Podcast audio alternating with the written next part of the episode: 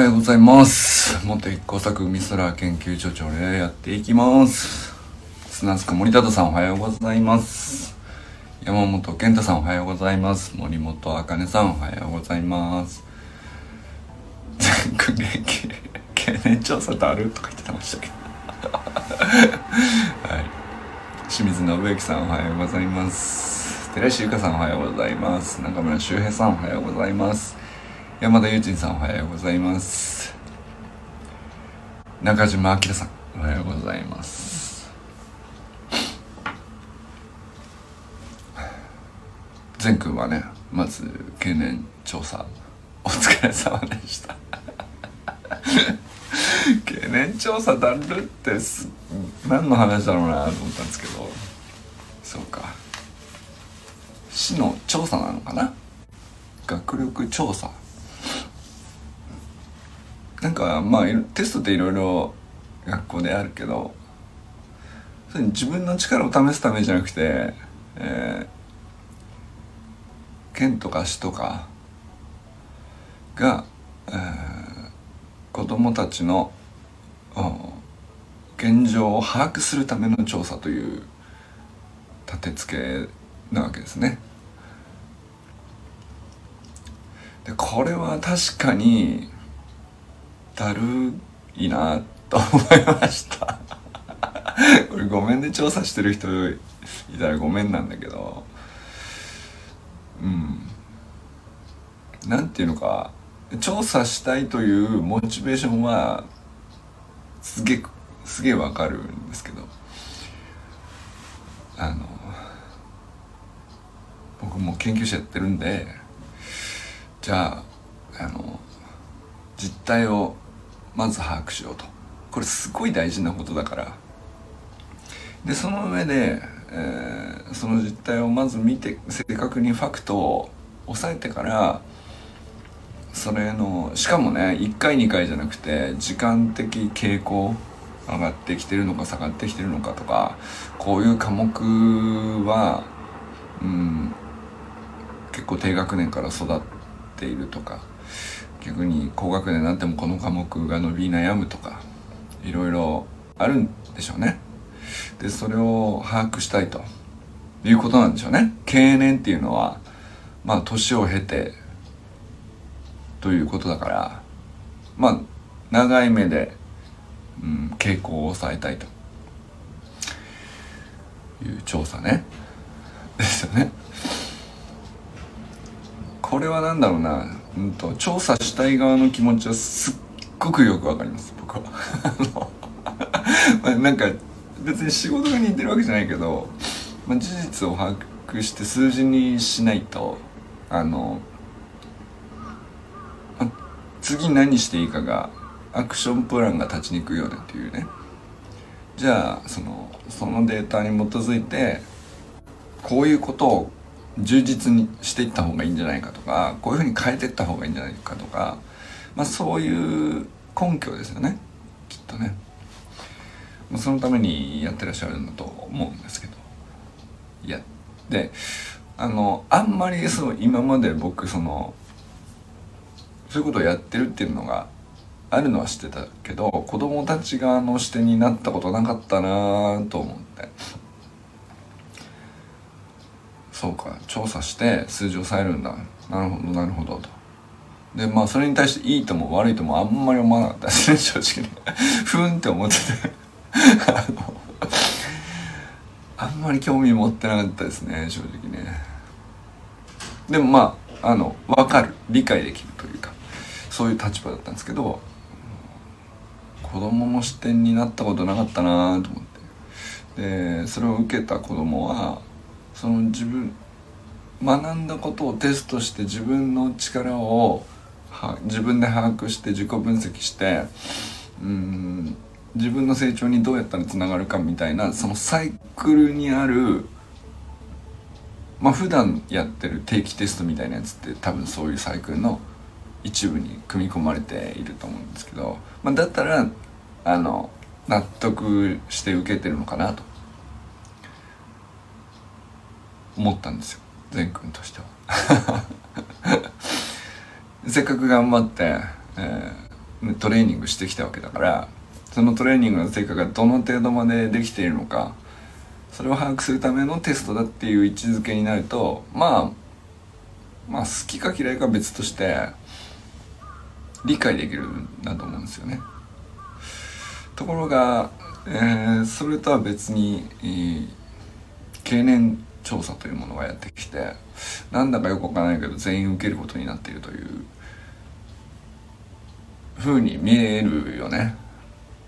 うん、で受ける側としては何のメリットも感じられないかなとなるほどと 思いましたね。うんよくあのアンケート調査とかっていうのもそれなりがちかなと思うんですよ。アンケート取る側のメリットとモチベーションは明確にあってそれ決して意味がないわけじゃないっていうか大事だからやるんだと思うんです。でもじゃあそのアンケートに答える側は何のそれ答えることによって何のメリットがあるのっていうことがあのたまにそこの設計が抜け落ちるっていうのは結構あるなと思いましたねまあそういうことかなとなんか当然のように、えー、全員に受けさせる全員に答えさせる。うん。けど受ける側のことを何も考えてないのかなっていう。いやそんな怒ったりとかしないけどさ。あのこれ答えて何の意味あんのっていう。別にで大した時間取ったりしないやつでもなんかうんいやだから答えてあげればいいじゃんって思う時となんでわざわざっていう。なんでその アンケート取りたい人のご都合はなんか終わりなんでしょうけどなんであなたのために俺は答えなきゃいけないのみたいな、そういうのが引っかかる時あります。正直あります。うんで逆にでも自分がさアンケート取る側になる時もあるわけですよ。なんかその運営してたりとか。うん。運営そうですね。なんかコミュニティの運営してたりとかそうだな。他に何かあるかな。うん。まあやっぱ学会が多かったですかね僕が。あの、はい、これのやってみようかなってなってまずご意見をお伺いしようみたいな感じになるんですよ。アンケートを取りますってなる時って。で取ろうと思いつくところで考えるとあのみんな良かれと思ってると思うんだよね。その自分だけで独断で決めるよりはご意見伺った方がいいかなぐらいな感じだと思うんですけど。でもそのアンケートに答える側からしたらさあの意見言わせてくれっていう人はね喜んで答えると思うんですけど。なんだろうな。あのいやいいよと。そっちで陽気にやってくれよっていう人にとってはメリットがないよね答えることに対する。なんでっていうなっちゃうだろうなと。とか。なんだろうなイベントの感想とかのアンケートはね割とよくありますね。あれは何だろう。あれはまたちょっと別な位置づけになる気がしますけどなんかあれはまあ僕もいろいろ講演会とかさあのあちこちで授業をやったりとかやるとそのねアンケートみたいの取ってでやってたけどそれはなんかあんまり何も考えてなかったけどすごく反応が良かったですね。あれって何なんでしょう？何が違うんでしょうね？その多分答えたいなって、えー、思うなんか僕が意図的に仕掛けたわけじゃなくてたまたまそれが成立してたんでしょうね。だから回収率が高くて。っていうことなんでしょうね。それがなかなか実はそういうことってあんまり 生じないですよね。調査において。調査する側のメリットばっかりになっちゃってて調査される側は調査されてる対象でしかもなんかすごく一意見ですごく小さく扱われてる感があるしあの1票しか入らないわけで書いたからってなこれ何になるんだろうなっていう感じになっちゃう。うんその感覚に近いのかなと。これはでもありがちだなと。あのどうしたらいいか分かんないけどハッとさせられましたよ。だから経年調査ってさまあいわゆる学力テストですよね。うん。そうだるって前がさ珍しいなああいうそのなんていうの？タイトルにまでそこまでこうさはっきり書き後ろ向きなことを書くっていう、うん、ででもさ勉強好きそうだし楽しんでそうだしなんか意外だなと思ったんですけどでも多分設計がちょっとねあのそうなってるよなっていうことをよくよく表してたんじゃないかな。と。うん、なんこのミスマッチというのかな。うん。いやなんか自分もあ帰り見るものがありましたね。正直ね。最近ではあんまり生々なかったけどですけどその構造を理解してなかったことは確かであの次何かしらの機会にねなんか僕がアンケート取るとか調査したいなとかうん思った時に、あんまり答える側のメリットを考えて設計できてたできるこうすればいいんだっていう明確なものはなかったですね、うん、ちょっと考えた方がいいなと思いましたね。自分ではね少なくともね。いや県連調査がどどうどうあるべきとかは全然意見ないんですけど。あのやってらっしゃる方はなんかいいとかってやってらっしゃるんでしょうから特にどうってことはないんですけど。僕自身がなんかその調査らしきものを今後やるとしたらあ善の顔を思い浮かべてですね 善が危機として受けてくれそうな調査は何かなというふうに考えるのが正解だなと思いましたね。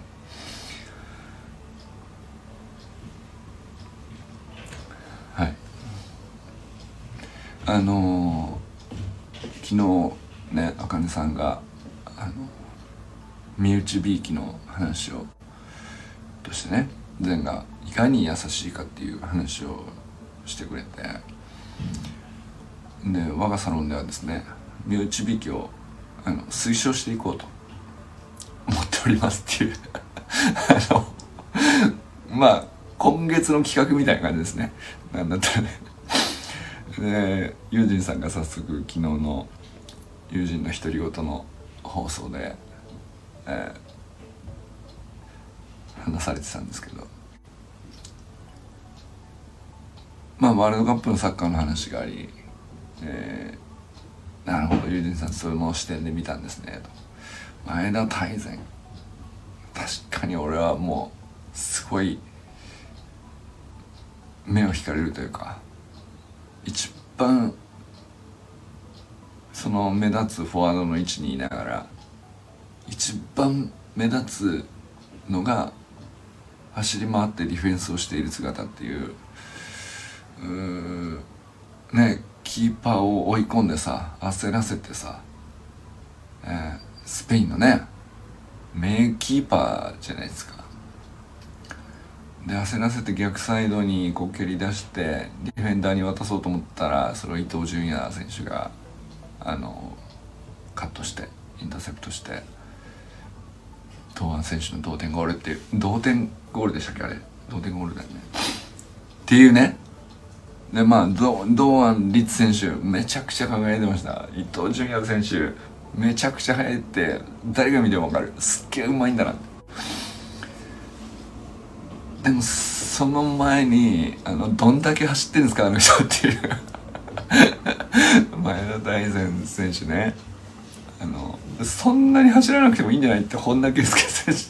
さんにさあのそんなに追わなくてもいいんじゃないって本田圭佑さんに言われるぐらいね走り回ってるっていう。いやでも僕はすげえ引きつけられてましたよね確かに。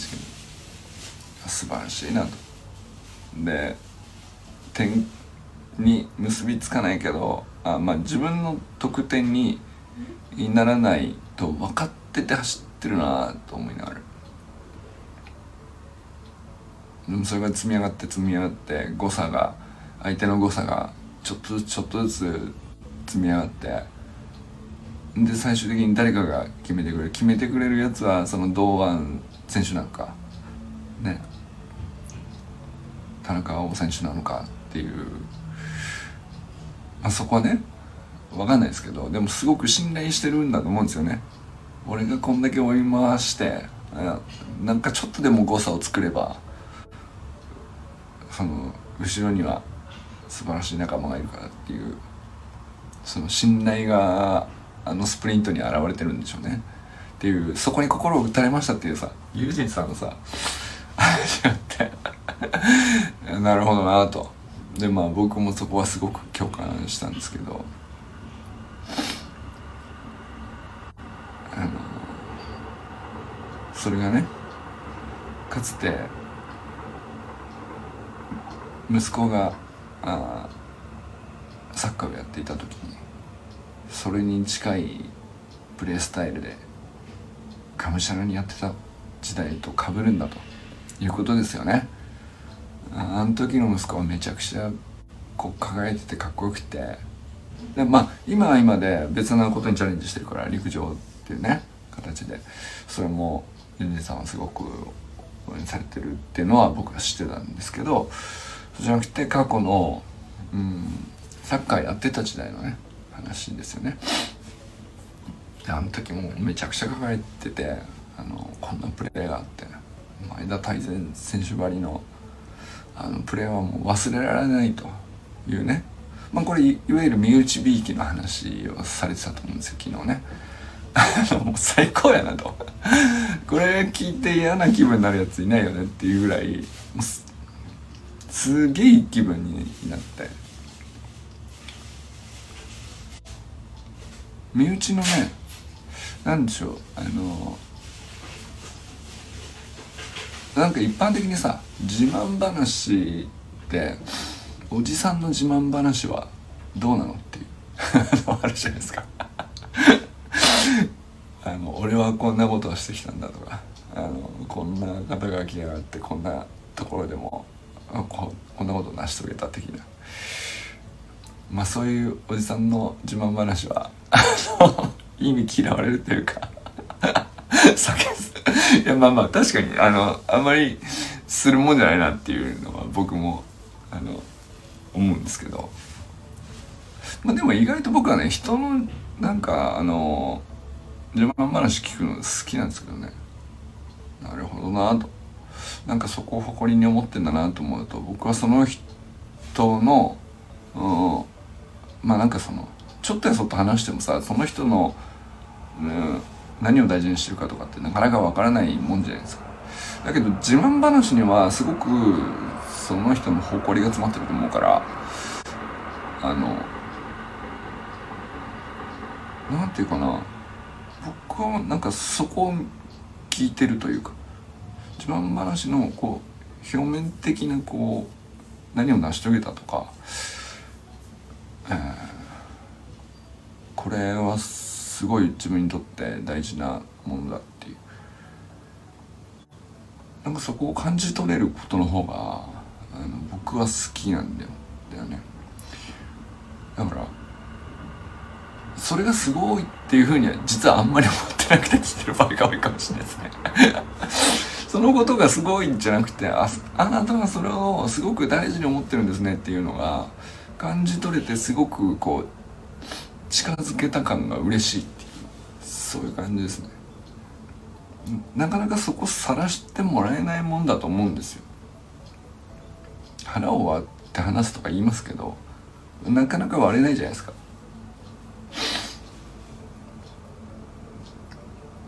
だけど自慢話してくれればさもう簡単にさそれ伝わってくるんだよ。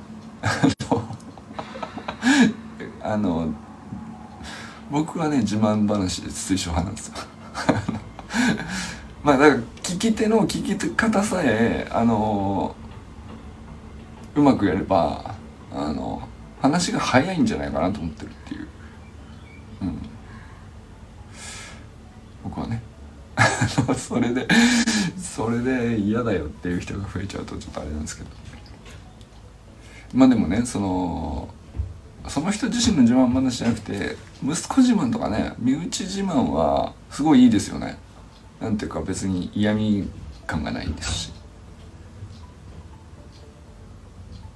ああそれは素晴らしいですねってなんかまっすぐ言えるより言えるっていうか。ねあの子さんのサッカーの時のあのワンプレーがそれね、まあ、どんな試合でだったか知りませんけどそのね、まあ、ゴールキーパーも諦めかけたボールをゴールラインを割りそうなボールを懸命に追いかけてなんとか追いついちゃって折り返すというあ友人さんおはようございます。あれいいですよね。息子自慢。息子自慢っていうのかな？息子がすごいだろうって話してるわけじゃないけどさ。みあの身内のこのシーンをすごく大事に思ってますって話じゃないですか。あれはなんていうかもっと世に出ていいんじゃないかなって思いますね、俺も話そうと思いましたわ。あの娘がこうやった時のことは本当に嬉しかったなとか息子がとか次女がっていうね。素晴らしいなって思ってることはそういえばたくさんあるけどあんまり話さないもんだなと思ってて。そうか。もっと言った方がいいなっていうね。あの昨日のユージンさんのね、えー、息子自慢そしてなんだったら息子自慢にとどまらず息子さんの友達の、うんまあ、サッカーを一緒にやってた子が矢野矢野選手って言ったっけ？日本代表に選ばれてるという。すごい縁ですね。いやでもなんかさ俺はあいつとつながりがあるんだぜっていう自慢何それっていうのはあのまあたまにありますよね。俺はあの誰々社長と知り合いなんだ。それを自慢してどうなるっていう あの雰囲気っていうか。あ矢田龍之介君か。ああすごい。まあまあなんかその仕事上だとそういうニュアンスもなんか出るけどあの昨日聞いててよかったすごいいいなと思ったのがまず最初に自慢したのが息子さんなんですよ。息子さんのプレーがあのまあプレースタイルが前田大然選手のようにねこの泥臭いプレーをしてて、えー忘れられないプレーがあるとそれをなんかすごく大事に思ってるっていうまずそれがあった上でその息子さんがあのたまたまね同世代で仲良くしてたすごい上手な子がいて矢田龍之介君だったと。で今やね日本代表に選ばれて4年後もっと活躍が期待されるっていうようなあのエピソードがあってっていう。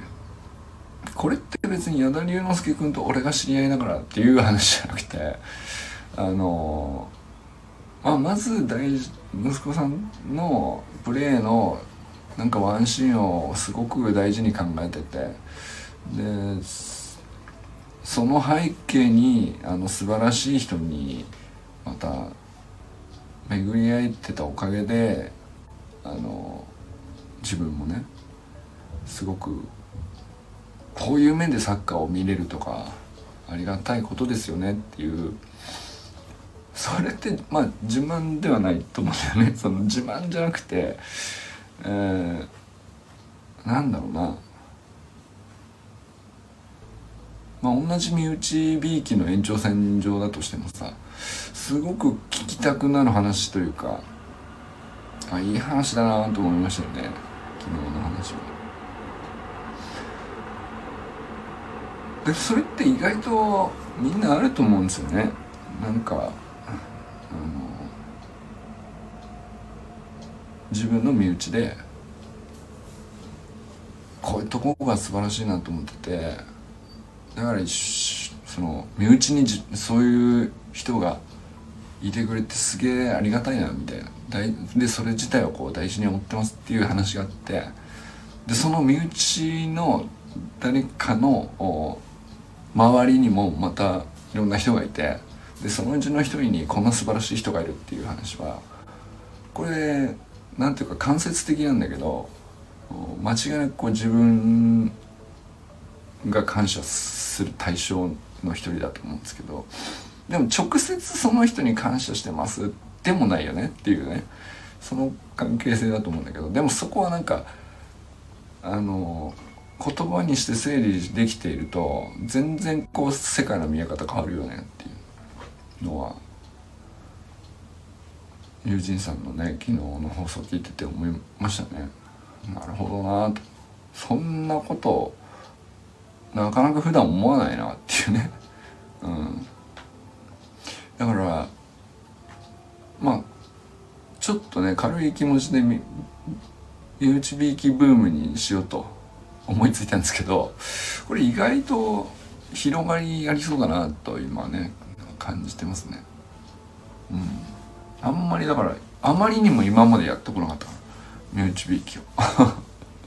身内びいきの話ですね。もっと喋って整理していけば自分が忘れてたあ本当は感謝あこの人にも感謝なんだなみたいなことに気づけるような気がしましたね。